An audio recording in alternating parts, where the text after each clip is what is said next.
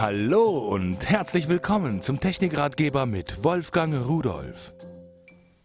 Ich habe öfter mal mit Festplatten zu tun, äh, vor allen Dingen auch hier mit kleinen mittlerweile, äh, die 2,5 Zoll, weil nun in Notebooks habe ich die drin. Wie mache ich mein Backup vom Notebook?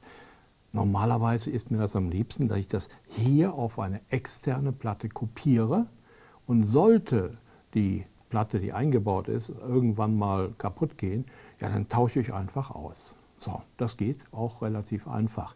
Der Austausch, denn man macht ein paar Schrauben auf oder Klappe auf, äh, rausziehen, reinstecken, fertig. Nur, wie macht man das Backup?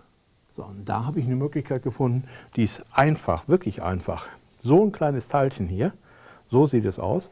Da innen drin kann man dann auch die Kontakte sehen für SATA. Und äh, dieses kleine Gerät, was wir dann da haben, das stelle ich irgendwo hin, muss es natürlich anschließen. Und dafür ist hier hinten, nee, an der Seite, ein USB-Anschluss dran. Das Kabel wird mitgeliefert. Das ist da drauf, so. Und dann stecke ich einfach meine Festplatte hier rein. Die wird so geführt, dass sie wirklich direkt in die Fassung hineingeht.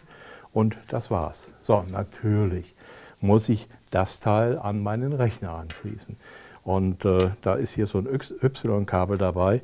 Manch ein Rechner, da liefert die Schnittstelle zu wenig Strom, deswegen muss man die in zwei USB-Anschlüsse reinstecken. Normal reicht der eine. Und der zweite hier, da laufen auch gar keine Daten drüber, sondern dann nimmt man nur aus dem zweiten Port Strom heraus, damit die Platte richtig läuft. Aber wie gesagt, bei mir läuft das einfach nur mit dem einen Anschluss. Das hat man wohl zur Sicherheit gemacht.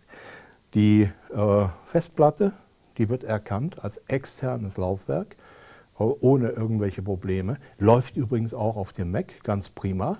Äh, wenn man da einen externen Speicher haben will oder Speichererweiterung zu Hause oder sowas, äh, ist ganz toll. Ähm, wenn ich mit meinem mobilen Gerät, also meinem Notebook unterwegs bin und komme zurück und möchte den großen Datenpool haben, den ich zu Hause habe, ja, dann schließe ich auch so meine Festplatte einfach an und habe wieder alles im Zugriff, was ich will. Ab Windows ME, XP, 2000 und so weiter und die neueren Versionen sowieso. Und auch unter Linux benutze ich das. Das funktioniert einwandfrei. Also eine schöne, einfache, saubere Lösung. Festplatte rein und schon habe ich eine Speichererweiterung. Ich wünsche Ihnen viel Spaß und Tschüss.